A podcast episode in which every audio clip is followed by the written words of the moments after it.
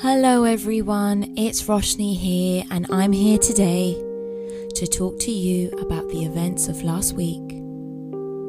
In the UK, it was an incredibly joyous feeling when the country came together for the Euros. Nothing beats the feeling of unity. Our England football team did us proud. There are some players that are inspirational both on and off the pitch and I have nothing but admiration for them. So it comes with great sadness that after a penalty shootout in the final game, our three Lions were subject to abuse. Abuse not about their football skills, but about the colour of their skin. This shameful behaviour needs to stop.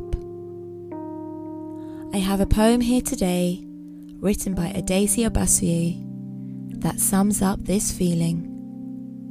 Rashford, Sancho, and Saka, this one's for you. We stand by you. You did us proud. Constant adrenaline, high to survive. We dare not thrive in peace. Always on the defense and alert for the next attack. We carry these realities and limiting beliefs until it cripples our being. We were told we have to work twice as hard to reach any heights in life. To be loved and stay on top, we must work twice as hard. Then we must work more than twice as hard to avoid a mistake. We have no right to be human. Enough. This is why, after George Floyd's shame, I choose dignity. I choose liberation. I choose freedom. I choose to be human. I choose to embrace my strengths and my weaknesses. I will continue to love my neighbour as myself. I accept and respect every human.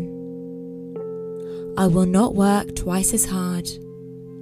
I will show up as myself daily without an apology. I am free. I am a light to the world.